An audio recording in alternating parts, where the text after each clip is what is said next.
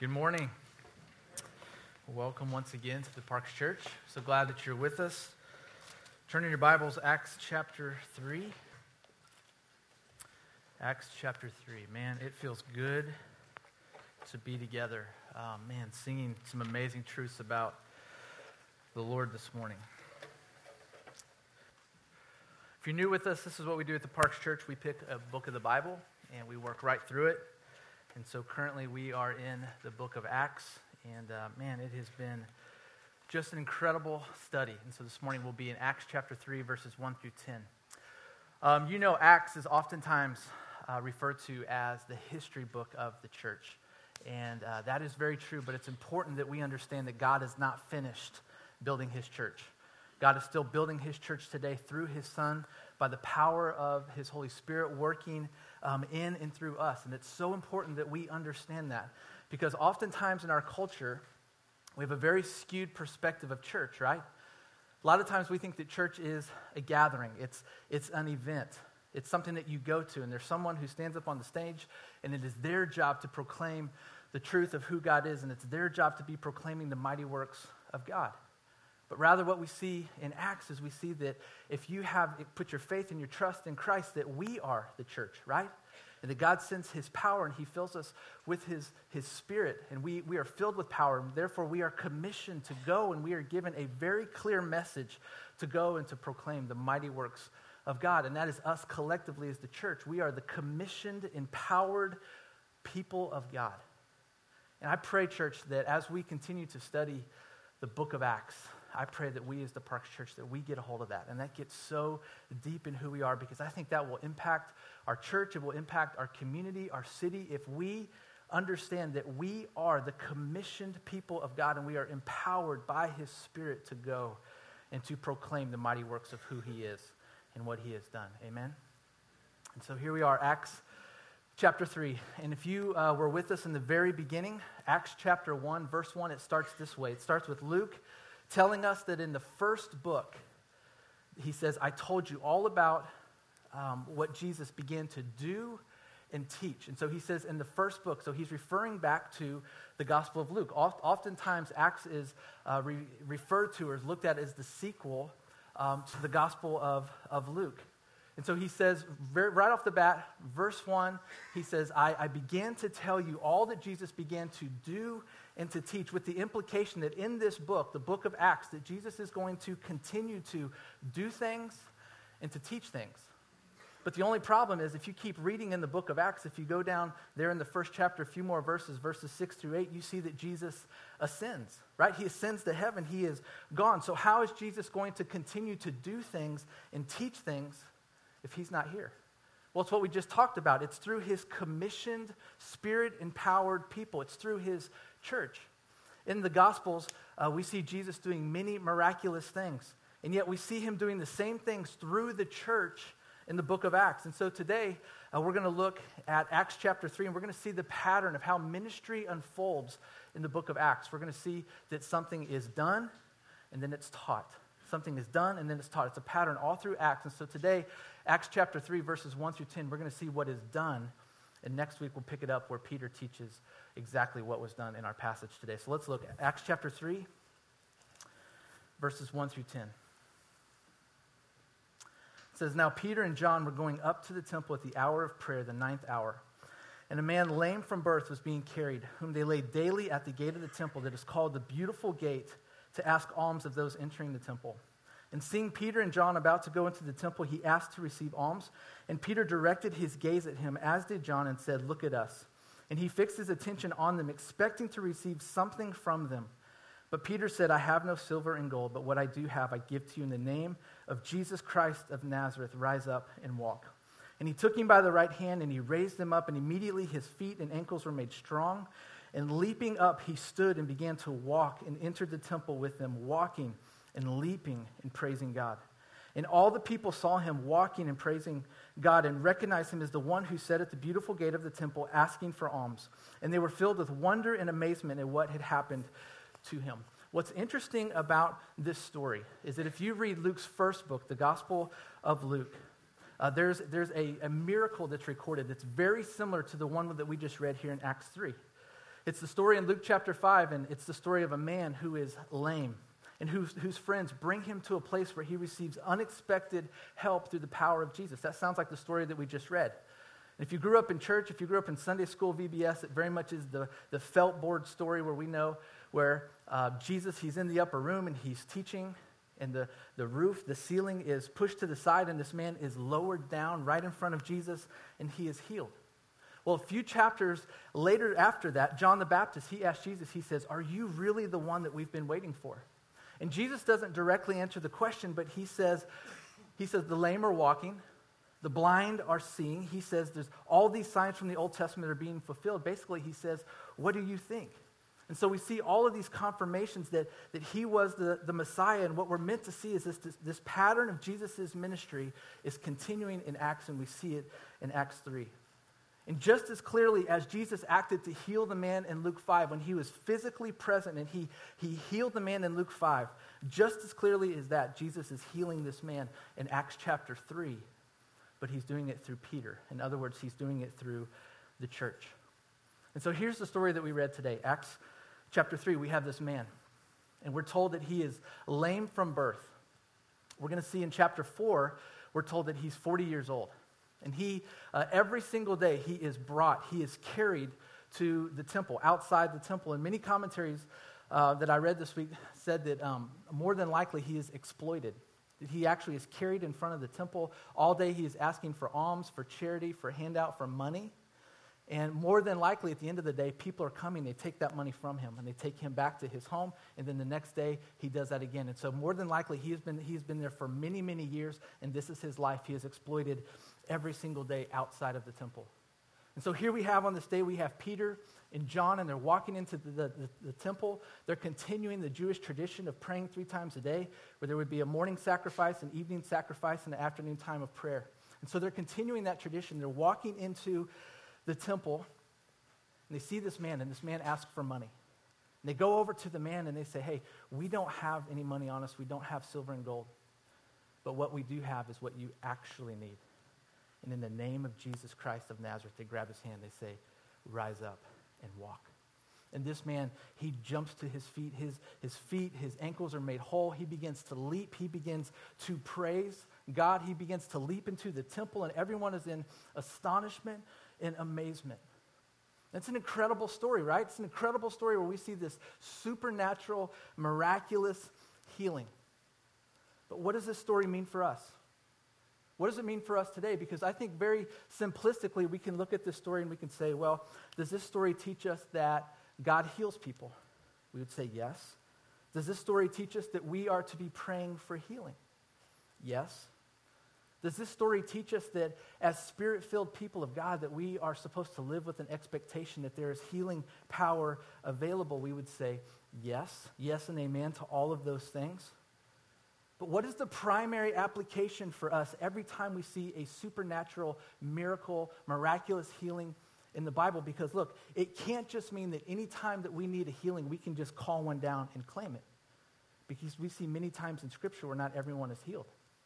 Think about the Apostle Paul. Many people consider him the greatest apostle. He wrote half of the New Testament. We're told that he had a thorn in his flesh, a thorn in his side. Many scholars believe that was some type of physical ailment. Regardless, he pleaded many times for God to take that away, and God said, No, I'm not going to because my grace is sufficient for you. My power is made perfect in weakness. There's another um, circumstance where we're told that, that Paul is on the road and he's ministering, and there is a guy, one of his ministry companions is with him. And the guy was so ill that Paul had to leave him behind. And we know that Paul's a great man, great, great man of faith and that God uses him oftentimes in, in, in healing. And so there's no doubt that Paul prayed for this man, but for whatever reason, this man was not healed, and Paul had to leave him behind. And so, what does this story mean to us today as we look at this divine, supernatural miracle? because we know that God doesn't always heal. We know that God is not required to always heal. And so today we need to understand this miracle that we're looking at. And hopefully, this will help us understand our Bibles. And help, hopefully, this will help us read the book of Acts because we're going to see all throughout the book of Acts miracle after miracle after miracle. And so, hopefully, this will serve as a grid for us as we continue our study and we come across these miracles so that we can better understand Scripture. But I want to be abundantly clear. I believe that every, every miracle that is recorded in Scripture actually happened. Luke goes into a lot of detail to point out that this guy is a real guy. He tells us that this miracle happened at 3 o'clock in the afternoon. He tells us this guy is 40 years old. He tells us exactly what, what entrance of the temple this guy was sitting outside. He, Luke is a doctor, and he tells us about this guy's feet and his ankles becoming whole. Very much believe that this is a real man. But what are we supposed to take away from this story? You see, miracles, miracles in the Bible are often called signs, right? You hear signs and wonders. Miracles are called signs. In fact, last week, chapter 2, verse 43, said this it said, In awe came upon every soul, and many wonders and signs were being done through the apostles. And so miracles are signs. What are signs? Well, signs, a sign is something that points to a reality beyond itself. A sign is something that points to a reality beyond itself. Just think of a road sign, right? The significance of a, a sign on a road is not literally that medical or that, that, uh, that, that metal sign, but rather it's what it's pointing to right? So think about a road construction sign. If you live on the west side, we're seeing lots of road construction signs, right? More than likely, if you live on the west side, you came down Virginia today, and Virginia has been under construction for at least two years. Come on, somebody, right? so, what is the significance of that road construction sign? Well, it's not literally that metal sign, it's what it's pointing to. It's pointing to a greater reality, and that is what a miracle is. A miracle is a sign. It's not just about that miracle, it's pointing to a greater reality. and we know that all throughout Scripture, there are, there are miracles everywhere, right? All throughout the Old Testament, we see God. He, he, he, he reveals himself to his people in miraculous ways. He, he leads his people. He protects his people. He guides his people in miraculous ways. And then we move into the New Testament, and we see Jesus in the Gospels doing all kinds of miracles. We see him healing people, raising people from the dead, delivering people from demonic possession. We see him walking on water. We see him standing in a boat and rebuking a storm, and it calms. Over and over, we see the miracles of, of Jesus. And certainly as we move into Acts, we continue to see these miracles. But these miracles are signs. And they're pointing to a reality beyond themselves. They're more than just about that actual physical thing that happened. They're pointing to a greater reality. And so today, as we look at this miracle in Acts chapter 3, I think we can see some reasons why this miracle took place. So the first one is this this miracle happened because Peter saw the way Jesus saw. This miracle happened because Peter saw the way that Jesus saw. Look at verse 3 and 4. It says, And seeing, seeing Peter and John about to go into the temple, he, this is the lame beggar, asked to receive alms. And Peter directed his gaze at him, as did John, and said, Look at us. Now remember, Peter and John, they are the leaders of this church that is exploding right? They have a lot on their plate. They're very, very busy guys. Just in our time of Acts, we've seen this church go from 11 to 12 to 120. And then you remember Peter's sermon where over 3,000 come to faith. And then where we left off last week in, in verse 47, that this church is literally growing every single day. People are being added to it. And so Peter and John, they're the leaders of this church. They have a lot going uh, on their plate. They, they have to make sure all these people are being cared for. They have to make sure all these people are being baptized and discipled and that the needs of the community are being ministered to. There's a lot on their plate. Despite just that, just think about just them walking into the temple. There would be lots of activity happening around the temple, lots of commotion, and yet, in the midst of all of that, in the midst of everything on their plate, in the midst of everything happening at the temple, they see this need.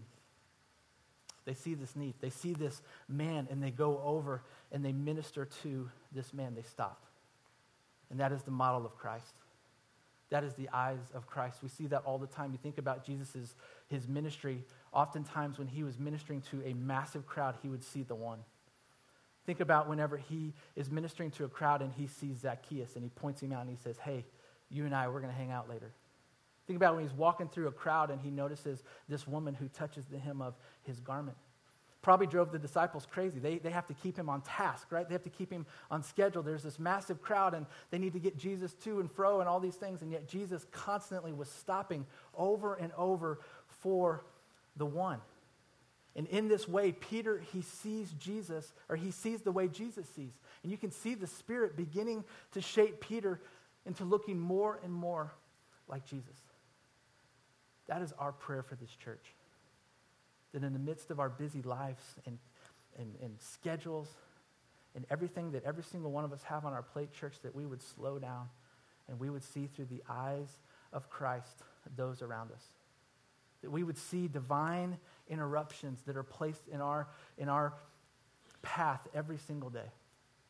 I can tell you every night when I put my, my kids to bed, which my kids are older, so putting them to bed looks way different, but uh, I, I pray over my kids every night, and I have since they were very, very little. And the words that, that my kids have heard their dad say over them their entire life, every single day, praying for the, for the next day ahead, I always say that they would be light in darkness and that they would have Holy Spirit eyes to see those around them on their campus. That they would see the ones who are broken, the ones who are hurting, the ones who, who are in need. That is, that is the eyes of Christ. Can I tell you that this church was built on that? Like, we, we came to McKinney nine years ago, and, and if you've been with us, and many of you have, you've heard us from day one say, see a need, fill it. See a need, fill it. Be the church. Don't see a need and pick up a phone and call the pastors and say, hey, let's form a committee and let's have the committee start having meetings and all these plans, and then we'll, we'll get to the need. No. See a need, fill it. Be the church. See a need, grab your brothers and sisters and make the, meet the need. Be the eyes of Christ. See others around you. And we've seen that. So when we came to McKinney nine years ago, I can tell you it was not on our radar to have a free and charitable health clinic. We are pastors. We don't know anything about that, but we got here and we saw conservatively 30,000 people in our city who are underserved and who do not have access to health care. And we saw, man, what an incredible tool to point people to Jesus. And so, you know what? God brought the right people around here to make that thing happen. And it's been an incredible ministry to this community. When we came to this community, we weren't, we weren't looking to get in the serving food business. But we came to this, this community and we met with uh, several leaders in our city, and we, we were talking to one lady who had been leading a food pantry for 40 plus years, and she told us, she said, there's, there's all kinds of food pantries in this city, she said, but no one serves a warm meal. And we're a small church. We've got limited resources. We don't have a building. We're like, how in the world do we play a part in this? One day I was driving over on Wilson Creek Parkway, and I looked over at the Salvation Army and I saw a big mobile canteen truck, and I thought, maybe that can play a role And went inside, had never been in that building, struck a partnership, a relationship with them. They threw us the keys to that truck, and for 18 months, we had a team that was driving around this city, serving a warm meal out of that truck, building a bridge with those in need, and pointing them to Christ. That ministry turned into the community meal that happens every single Sunday. Six and a half years, our, our church has been serving those in need. We have people who are in our service right now who are in this service. As soon as it's over, they'll head over to the Salvation Army and they'll begin preparing that meal. In a couple weeks, we'll have a huge Thanksgiving meal to those who are in need in our community. And it all started from just coming, having eyes open, seeing through the eyes of Christ, seeing a need, and meeting it. This summer, our family was on vacation in, um, in Florida, and we were at the beach, and uh, I was out in the water, and my family was up um, on the sand. And I see this lady from afar, and she's wearing a Mizzou hat. That's my college, University of Missouri. So I probably creeped her out, but I swim over by her and I go, M I Z. That's what we say to each other. And she goes, Z O U. And so we started a conversation and we began talking for a very long time. And I called Holly over, she called her husband over. And there we are in the water. And um, we talked for a couple hours. And at one point, the wife, she says, How did you guys meet? And if you, got, if you know us, you know that we met in tragedy. And so it depends on how much time we have and how we're feeling, how we answer that question. And we both looked at each other and we were like, let's tell her. And so we began to tell our story. And as we were telling our story, the wife, she was getting pretty choked up. As soon as we finished, she lifted her head and she said, um, she said, my husband wouldn't want me to tell you this. And he's standing right there. Um, she said, but our daughter committed suicide. And we just had an incredible opportunity there in the Gulf of Mexico on vacation to share the gospel and to point these people to the hope and the comfort that is found in Christ alone. And since then, that was July. Since then, we are in constant relationship with these people. We've had the opportunity to go, they live in Missouri. We've had the opportunity to go meet with them, and we're, we're constantly uh, pointing them towards Christ as we see God's pursuit on their life. It's Holy Spirit eyes. And let me be very clear I do not live that way every day. I, I should, but I don't. Oftentimes, I'm so consumed with my schedule, my routine, what I have to do. I have to get to point A to point B, and there's a million things going through my mind, and there's a thousand things on my desk. And so I, I miss divine interruptions that are placed in front of me. But, church, I pray for myself and I pray for us that we wouldn't live that way that we would slow down because when we live that way, we oftentimes begin to see right through people. We see right past these divine interruptions that God has put right in our path. And we see in the story when Peter, when he sees this guy through the eyes of Christ, not only do we see a supernatural miracle, but what we're going to see next week and in the weeks to come, we're going to see that, that this guy's soul is healed. And we're going to see that many, many people come to faith because of this divine miracle. And that's always the point of a miracle. And we'll talk about that in a minute. So, this miracle happens because Peter saw the way Jesus saw. Another thing, this miracle happened because of the power and the authority of Jesus. This miracle happened because of the power and the authority in Jesus. Notice in verse 6, Peter says, We don't have money, but what we do have I give to you. And he commands him this way He says, In the name of Jesus Christ of Nazareth, rise up and walk. See, that would have been a very controversial thing to say.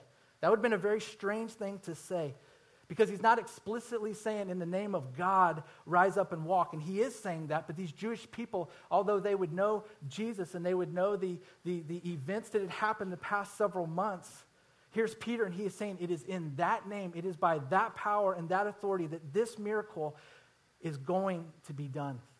And see, in the ancient world, names mean something totally different than they do today. I can't think of a circumstance where we would command something in the name of someone. But that was very common then. And so if someone was entering into the city, you might hear someone say, In the name of Herod, stop. And even though Herod wasn't there, they had to stop because of his name. His name held power and authority, but there was different levels of power and authority as well. So above Herod's name, there was another name, the name of another government official or the governor. And so in the name of that person, stop. Or even above that, the name of Caesar. And here we have Peter. He is declaring that this name, it's exactly what Sam read and talked about earlier, that in this name, that this is the name above all names. And he's saying, in fact, by this name, even creation itself can be commanded. As Peter looks at this guy's situation and he says, Be whole, rise up and walk. Now, think about this from the perspective of these believers, the church. Think about the, the confidence that this gives them as they go forward now in the, in, in the power of Jesus. These disciples would remember Jesus saying in Matthew 28 that I'll be with you always, even to the end of the age, but they must be wondering Jesus, you said you'd be with us, but where are you? But then they remember the rest of that verse that says, All authority has been given to me. Go, therefore, make disciples, and I will be with you always to the end of the, the age. And so this, this story, it encourages these believers, it encourages the church, and it encourages us today to know that Jesus is with his church. Now, here's what's interesting about this miracle that, that Peter doesn't see this need through the lens of his own resource. Peter doesn't see this need through the lens of his own resources. Rather, he sees it through the lens of Christ. And I love that he says, I have no money. I have no silver and gold. This guy's asking for money, and Peter says, Silver and gold we don't have. In other words, he said, Hey, man, I've checked my bank account, my pockets, I've got nothing. But what I do have is what you actually need. And I'm going to give it to you. I'm going to give it to you in the power and in the name of, of Jesus Christ, the resurrected Son of the living God. Look, I don't know about you, but oftentimes, oftentimes when I look at the needs around me of others, it's overwhelming. When I look at the needs of even this city, and there's some things that that are brewing in this city, that, that the city is trying to get off the ground, different initiatives and different organizations are trying to come, to, to come together and to make happen. And when I look at some of that, it is overwhelming. But here's the thing our calling as a Christian is not to look at these needs through the lens of our own resource, but through the sufficiency of Christ. There's a story that H.B. Charles, he's a preacher, tells. The story of this father and this son who were on this road trip together. And they're driving down the road, and they come to this part in the road, and there's this huge log that's blocking the road. And so the father stops, and he tells the son, he says, Hey, get out and, and push the log, move it. So the son gets out, and he's pushing the log with everything he has, and he can't move it. And he gets back in the car, and the father says, Son, did you use all your strength to move that log? And he said, Yeah, I did. And the father said, You didn't use all your strength because you didn't ask me. He's trying to teach his son that, that the limit of his own strength, that, that, that his strength is actually his father's strength. And in a similar way, when we're overwhelmed with the needs of others around us and we think, I don't have anything to give, this story teaches us that what we do have is the power of Christ, the risen and res- resurrected Savior. And it totally changes the way that we look at the needs of others, it changes the way that we interact with our community. Now, look, when we're talking about the power and the authority of Christ, there is nowhere that that is more on display than on the cross. There's nowhere where the power and the authority of Christ is more on display than the saving work of sinners. And, and Peter will teach on that more next week as he's teaching about this miracle. But remember, all of Jesus' miracles, they demonstrate his power and his authority, and they show power over external things to, to demonstrate power over our deepest needs. And so, scripturally speaking, the reason that there is lameness in this world, the reason there is blindness in this world, the reason there is sickness, the reason there is pain is because of sin. That when sin entered the world, all of this brokenness enters with it. And so we both suffer because of the sinful world in which we live, and we contribute to it with our own sin. And so notice that Luke tells us here that this man was lame from birth, that he was born this way. That is a picture of sin. That is a picture of humanity. The Bible, the gospel teaches us that we are born into sin, that we are broken by sin. David in the Psalms, he says, I was conceived into sin. I was desperately sick apart from a touch from God. This guy's lameness is a picture of spiritual paralysis, that we can't do anything apart from God. That sin leaves us helpless and it leaves us hopeless. And our tendency, just like this man, is to stick our hand out in this world and look for anything that will alleviate suffering. Our tendency is just like this man to look for temporary relief, and that is all that this world can provide. If you were with us when we studied the book of Ecclesiastes, that was the point, right? Here you had the writer of Ecclesiastes who has more money, more resources than anyone. He could experience every indulgence and luxury and pleasure that this world could possibly afford. And that book is literally just him walking through a list of everything he tried. And after every single thing, he would say, Nope, that didn't do it. That didn't do it. That was temporary relief. That didn't satisfy. So, look, maybe you're here today and you would say, Man, I wish I had a powerful testimony like this man. I wish I had a powerful testimony where I've experienced, you know, a, a, supernatural miracle where I could tell other people about that. If you're a Christian, I want to remind you of your testimony. That Ephesians 2 tells us that we weren't just lame, we were dead. We were dead in our sin. And yet, God, being rich in mercy, He made us alive together with Him. And so we're not just lame. Yes, we are crippled by sin, but we were actually dead. But like this man, whenever we receive a touch from God, our spirit, our soul, we are leaping and we are praising because of the power of God. That's our story, Christian. That's your testimony. And that's the miracle of salvation. So, we should see the needs of those around us. That's what we see in Acts 3. We should see the needs of those around us. We should move towards those needs. And we should move in confidence that Jesus has the power to bring transformation to their life and to their need. Here's the last point that we see here. This miracle happened to point to Jesus. This miracle happened to point to Jesus. Verses 8 through 10. And leaping up, he stood and began to walk and entered the temple with them, walking and leaping and praising God. And all the people saw him walking and praising God and recognized him as the one who sat at the beautiful gate of the temple, asking for alms. And they were filled with wonder and amazement at what had happened to him. Again, remember this, this setting right? So here's everyone coming and going from the temple. Most people probably had seen this guy out there for many, many years. This guy's asking for money. Peter and John, they go over to him. They say, We don't have money. What we do have is what you actually need. And they put their hand on him and they pick him up and they say, Rise in the name of Jesus Christ. And we're told that this guy is immediately healed. His feet and his ankles become whole. He begins leaping all over the place. He's praising God. He leaps his way into the temple. This would actually be the first time he was ever allowed into the temple because of his disability. He was never allowed to go into the temple. And so on this day, he leaps into the temple. Now, picture that.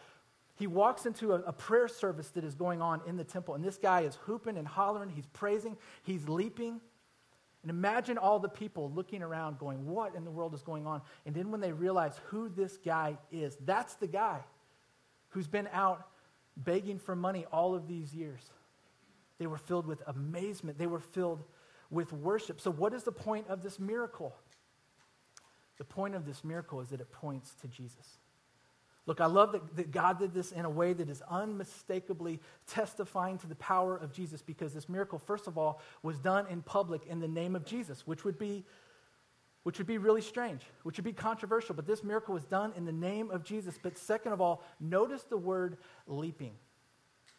Luke is very clear. Luke goes out of his way twice in these verses to tell us that this guy is leaping. And as we've said many times in Bible study, anytime the Bible repeats itself, we need to pay attention. And here's why Luke tells us that. Isaiah 35, verse 6 says, Then shall the lame man leap like a deer, and the tongue of the mute sing for joy. These Jews, they're seeing this guy leap around. They know Isaiah 35. And so they're going, This guy is leaping. This guy is leaping like a deer. This is just like Isaiah 35 said that it would happen. And Isaiah 35, is talking about the return of the king. It's pointing to the time when Jesus comes back and when he establishes his kingdom, when he puts all things to right how everything is supposed to operate. One pastor, he says it this way. I love what he says. He says, So you understand that when the apostles heal, when they rebuke demons, when they walk on water, when they raise the dead, these are miracles. But listen to this. He says they are not overturning the laws of nature. That's how some of us think about miracles. No, they are showing us what nature looked like before it was turned over by sin. That's a miracle. A miracle is, is taking us back to the way things should be, to, to the way things, how they were designed to be, how they were supposed to be. And so, what's happening in this miracle and others like it is it's pointing to Jesus and it's pointing to that He is the King and that He's coming and He's going to establish His kingdom. And that there will be a day when all this stuff gets wiped out that there will be a day when every person who belongs to Christ is fully healed. There is a day where there is no more suffering. There's a day where there's no more pain, no more heartache, no more trial. There's a day where there's no more suicide, no more depression, no more anxiety, no more miscarriages, no more cancer, no more war. Revelation 21 tells us there's a day coming when God will wipe every tear from your eye. It's a picture of the kingdom. And so, look, God does not do pointless miracles.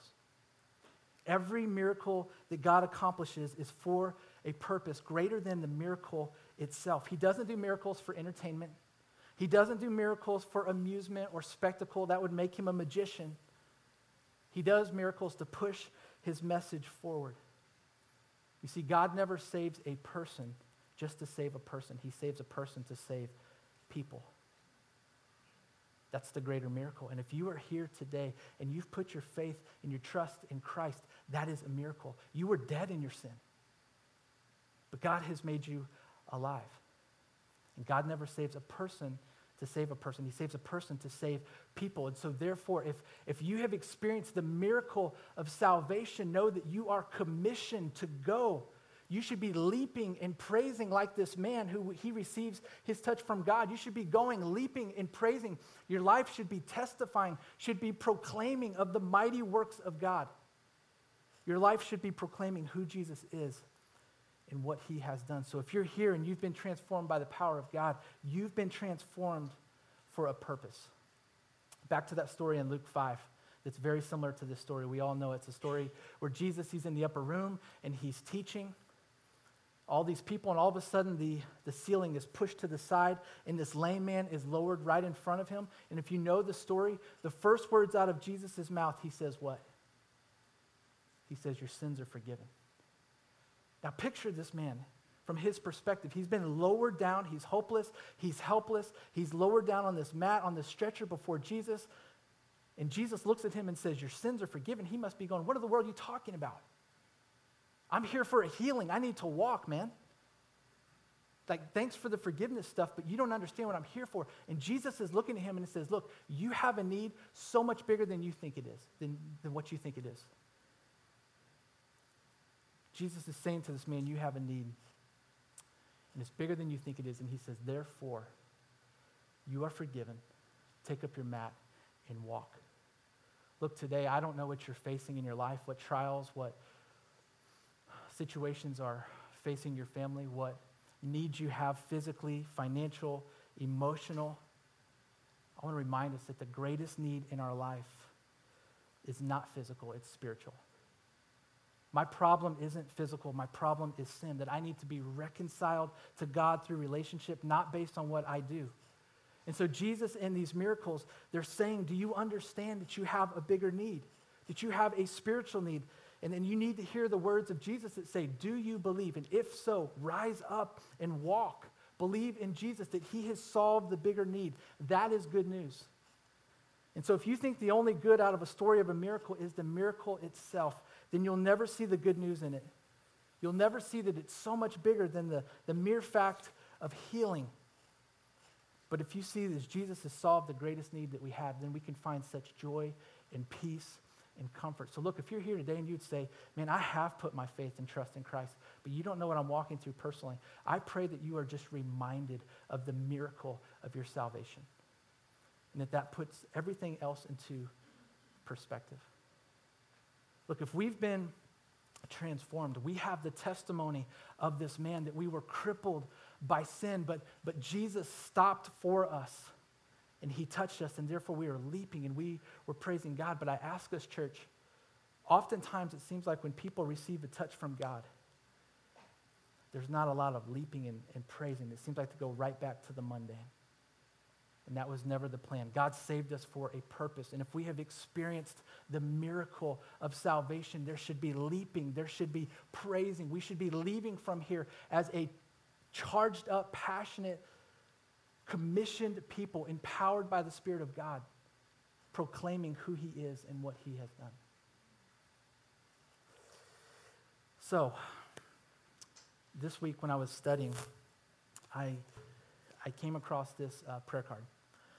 And this is the prayer card of my uncle. And a lot of you know the story how last uh, fall, last September, when our church was moving into a focused season of prayer, and we were going to start putting these prayer cards out every single week. Um, I stood before you and I said, Hey, I've got a need, and I'm going to write this down every single week. I'm going to write down the need of my uncle. That a few years prior to that, my uncle, a healthy man, had been diagnosed with lung cancer. And it really caught our family off guard. And he battled it for a couple years. Uh, but last year, it moved from his lungs to his brain. And at that point, the doctors were saying it was a matter of time. And so I told you, I said, hey, every single week I'm going to write down this need for my uncle, healing in his body, but most importantly, salvation for his soul. My uncle on that side of the family is very, very hard hearted, opposed to the things of God. Wouldn't even have a conversation, shut it down. And so every week, last fall, I wrote this down. I wrote, healing for my uncle, most importantly, salvation for his soul. Many of you got this prayer card, and you would come during the week and say, Hey, I got your prayer card. I'm praying for your uncle moved into the new year. January, I was on the men's ski trip, and I got a call from my mom. And it was one of those calls I'm glad I got when I was by myself because I started crying like a baby. But she told me that my uncle in the hospital had surrendered his life to Christ. I mean, this guy was hard hearted, opposed to God. And so to see this miracle that he finally had seen his need and he had surrendered his heart was such a miracle. Two weeks later, I got the call that he passed away. And so as I was studying this week, and I, I'm, I'm thinking of this text of this lame man who's touched from God and begins to leap in praise, and I come across this prayer card. I just had the image of my uncle there, the final days in the hospital, and his body so frail, and he's in and out of consciousness, and just eaten up by cancer and disease. I was thinking about his last breath on this earth. And then that next breath in eternity. That next breath had to look just like this man, where he received his healing, where he received his miracle, and he was leaping and he was praising before God Almighty. More alive than ever before. A couple weeks after that, I was asked to go and speak at his funeral. And I, I did not know what that would look like, knowing that side of the family, knowing um, they're very, very opposed to God. And so I had written out um, a message, and I got there, and I really felt opposition from the family just kind of beforehand in terms of um, talking too much about Jesus. And so I, I stepped behind this, the stage before the service started, and I was just praying, God, tell me what to say. And I just had this picture of my uncle, and it's not a visitation, but I just had a picture in my mind of my uncle there, alive, leaping, praising, and he's saying, Tell him. Tell him. And so it gave me so much confidence to walk out, and this, this church was packed, non believers, to proclaim the goodness of our God. To talk about, I talked about my uncle's last breath, and I talked about his next breath before God Almighty. It was one of the most incredible times of my life to just so boldly being able to proclaim who God is and the comfort and the, the peace that is found in Him. And I share that story for multiple reasons. One, I share it just because I think it is a, just, it's a picture. It's a picture, at least for me, as I run across that card of literally just getting the miracle, the touch from God, and leaping and praising. And that's a picture of all of us when we receive Christ. But also, I say that I share that because I know there's some of you who you've been praying for a healing, you've been praying for a miracle, you've been praying for a divine touch for a long time. And I know sometimes those prayers don't go the way that we want them to go. And we can easily become discouraged, we can easily lose heart, but I want to remind us that the point of a miracle is to point to Jesus. The point of our life as believers is to point to Jesus. And so we have to remember when we are praying that sometimes God decides that the best way that we'll point to Jesus is by enduring suffering, but enduring suffering well. And we do it with hope as we're holding on to the glimpse of the kingdom that we've been talking to this morning, that there is coming a day where every single Christian, every Christian will be healed. Do all Christians get healed? Yes, they do. Sometimes they get healed immediately, supernaturally, it's a miracle. Sometimes it's, it's a gradual miracle. And sometimes that miracle comes next. And it's, and it's fully, and it's eternal. And so, one of the strongest testimonies that we can have to a watching world in the midst of pain and brokenness is people who don't lose heart, people who hold fast to the picture of the kingdom that is coming. It's a reminder of what we talked about. Acts chapter 3, number one go out, see the needs of others, church. See through the lens of Christ. Peter doesn't just stop for the wealthy. No, he stops for this guy who has nothing to offer. And yet, in this divine interruption, an invitation to the kingdom of God is extended. And we're going to see many people come to faith because of that. Go from this place seeing through the eyes of Christ. Secondly, though, we go, when we see those needs, we move towards them with confidence because of the power and the authority of Christ. There is nothing that we possibly could come up against that is a match for the power and the authority of Christ.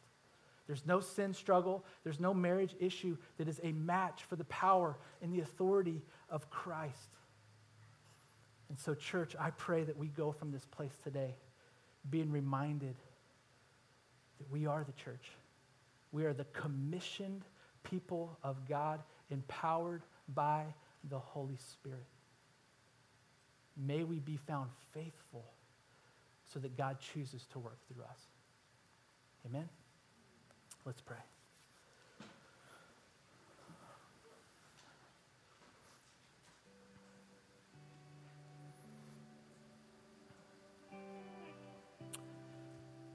Father, we thank you that you are our God. You are our God. You are a good God. You are a faithful God. And we are your people. And you have us in your hands. You are for us. You are leading. You are guiding in all things. God, we thank you for just this truth in Scripture this morning, God, that we that we have been saved by you. We have been saved for a purpose. God, for those who are in this place and, and that's not their story, Lord, for those who have not yet encountered the saving power of Jesus, I pray right now, Holy Spirit, work on their hearts. I pray that you would draw them to yourself, that you would reveal to them the need of a Savior. For those of us who that is our story, that we have received the miracle of salvation, I pray that we would go from this place, that we would have Holy Spirit eyes to see every day we would see those around us. We would see those that we work with. We would see those on our blocks, that we would, we would be ready for divine interruptions. That we can go in the confidence of who you are, the power and the authority of Christ. So, God, put your hand upon this church. I pray you unite us and that we are, we are a commissioned people who go out with the message of the good news, proclaiming the mighty works of who you are name of Jesus, we pray. Amen.